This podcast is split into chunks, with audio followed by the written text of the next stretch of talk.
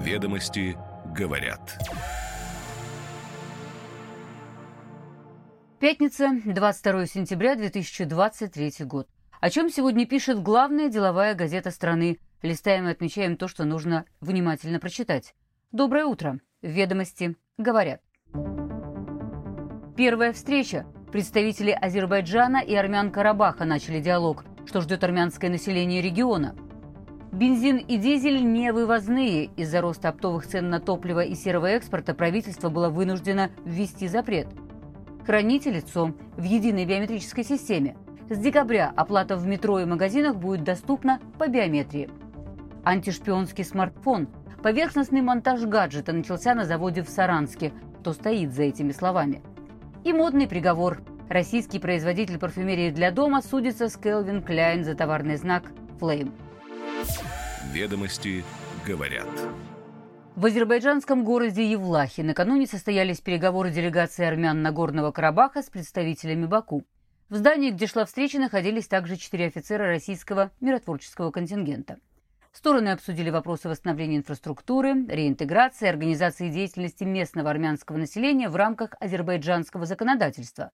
Об этом говорится в заявлении администрации президента Алиева. Азербайджанская сторона согласилась в ближайшее время направить в регион топливо, продовольствие и оказать гуманитарную помощь местным жителям.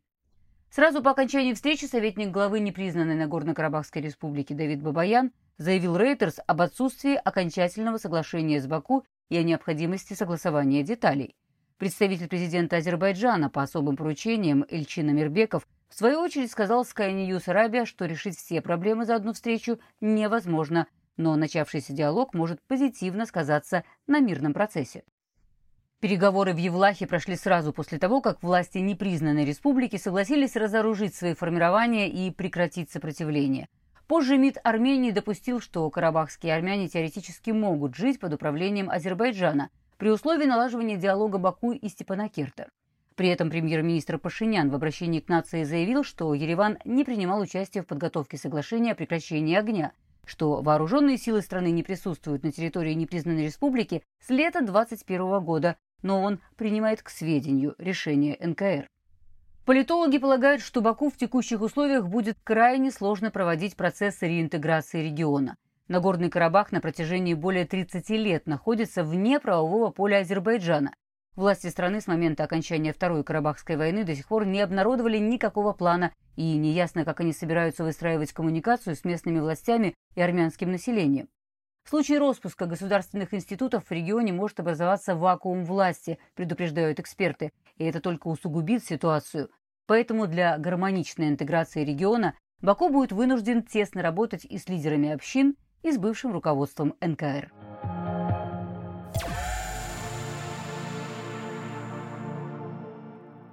Накануне правительство ввело временное ограничение на вывоз за границу бензина и дизельного топлива для стабилизации цен на внутреннем рынке. Соответствующее постановление подписал премьер Мишустин, сроки нововведения не уточняются. Но первый замминистра энергетики Павел Сорокин полагает, что данная мера должна дать эффект очень быстро, потому что достаточно ощутимый объем покупался недобросовестными участниками рынка на бирже или нефтебазах и вывозился на экспорт, а сейчас такой возможности нет. Со ссылкой на экспертов ведомости говорят, что ограничение экспорта может продлиться до конца октября, когда баланс спроса и предложения стабилизируются и оптовые цены начнут снижаться. Либо же до конца года. В этом случае независимые сети АЗС смогут нарастить маржинальность бизнеса. Меры по снижению цен на топливо и предотвращению серого экспорта, перепродажи за рубеж купленного на внутреннем рынке топлива трейдерами и малыми НПЗ обсуждались все летние месяцы.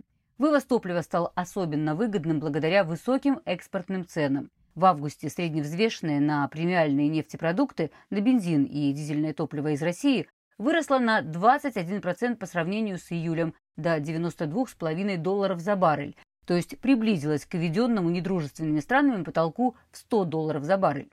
Последние три торговые сессии оптовая цена бензина и дизеля снижается на фоне заявлений властей о принятии радикальных мер по борьбе с серым экспортом. На новостях об ограничении экспорта нефтепродуктов из России начала расти стоимость бренд. Котировки в ходе торгов остановились на отметке 94,3 доллара за баррель. По мнению экспертов, больше всего от ограничения экспорта пострадают Сургутнефтегаз, Газпромнефть и Татнефть. К этому списку можно добавить и «Лукойл».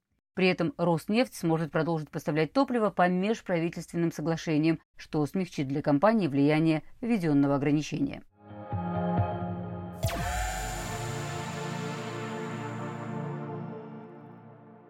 Плата за проезд с помощью биометрии в столичном метро, а также за товары и услуги в онлайн и офлайн магазинах станет доступна широкому кругу граждан с 1 декабря. Тем, чьи слепки лица и голоса находятся в единой биометрической системе ЕБС. Ведомости говорят, что сроки введения новых правил утвердили на совещании руководителя аппарата правительства вице-премьера Дмитрия Григоренко.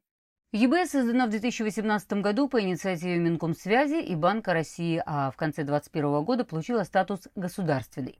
Популярностью системы не пользовалась, поэтому банки законодательно обязали передавать в нее биометрию из собственных баз. Уже с ноября данные будут обрабатываться и храниться только внутри единой системы. Новый закон может быстро ее пополнить. По данным Минцифры, свыше 74 миллионов россиян сдали свои биометрические данные. Большая часть находится у банков. И пока менее 1% граждан написали в МФЦ заявление с отказом от такого сбора и обработки, хотя право на это есть. ЕБС хранит лишь слепки лица и голоса. В ней нет такой информации, как фамилия, имя, отчество, адрес, паспорт. Поэтому даже если злоумышленник попытается получить доступ к данным, определить, кому они принадлежат, будет невозможно, уверяют в Центре биометрических технологий. Что касается проекта по биоэквайрингу, оплате товаров и услуг, тут помимо биометрии в ЕБС должна быть подтвержденная учетная запись на госуслугах и приложение СБП. Первое время этим способом можно будет оплатить покупки на сумму до 2500 рублей. Но по мере развития проекта размер чека будет увеличиваться. ЦБ надеются, что этот вид оплаты станет популярным и востребованным. Авторы ведомости, в свою очередь, напоминают об уже состоявшихся подобных проектах – в том числе о сервисе оплаты по лицу в московском метрополитене. Там обработка данных проходила через приложение «Метро Москвы». Теперь платить лицом в метро смогут все, у кого есть биометрия в ЕБС, даже если человек в метро Москвы не регистрировался.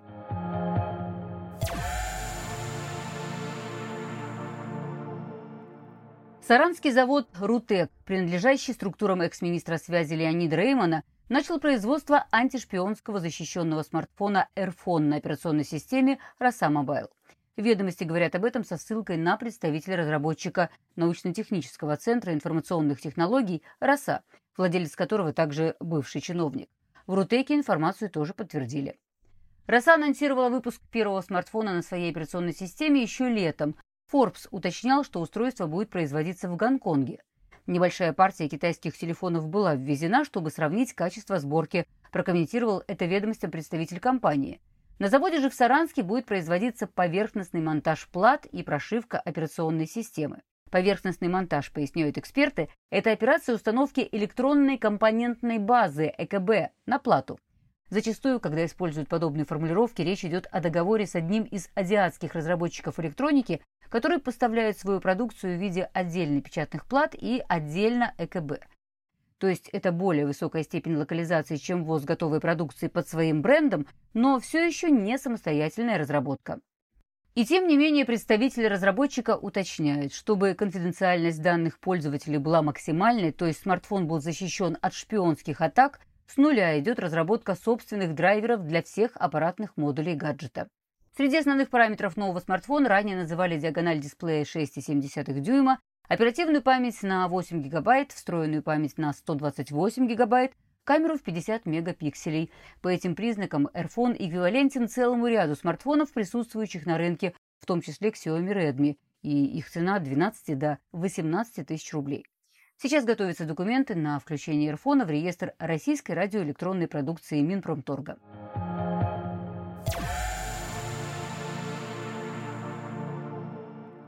Компания «Лимонад», производящая парфюмерию для дома, в том числе под брендом Flame Moscow, хочет отсудить у американской Calvin Klein товарный знак Flame. Соответствующий иск с требованием прекратить охрану знака в связи с неиспользованием подан в суд по интеллектуальным правам. Других деталей в карточке дела пока нет. Представитель Роспатента, который выступает третьим лицом в споре, сообщил, что служба еще не получала исковое заявление. Лимонад 7 лет продает люксовую парфюмерию для дома. Компания принадлежит бизнесмену Павлу Пахомкину. Келвин Кляйн, американский дом моды, выпускает джинсы, одежду, парфюмерию и косметику. В марте прошлого года компания заявила о прекращении поставок в Россию, однако ее продукцию, включая духи Flame Eternity, можно найти на маркетплейсах. Со ссылкой на юристов ведомости говорят, что сам по себе факт ухода производителя с российского рынка не означает, что товарный знак можно аннулировать. Наличие на маркетплейсах оригинальных товаров, ввезенных параллельным импортом, говорит о том, что они введены в гражданский оборот. А по закону для аннулирования знака их не должно быть на рынке минимум три года непрерывно. Получается, что даже если бы этих товаров сейчас и вовсе не было бы у нас в продаже, истекла лишь половина отведенного законом срока – так что шансов на успех, полагают эксперты, у истца немного.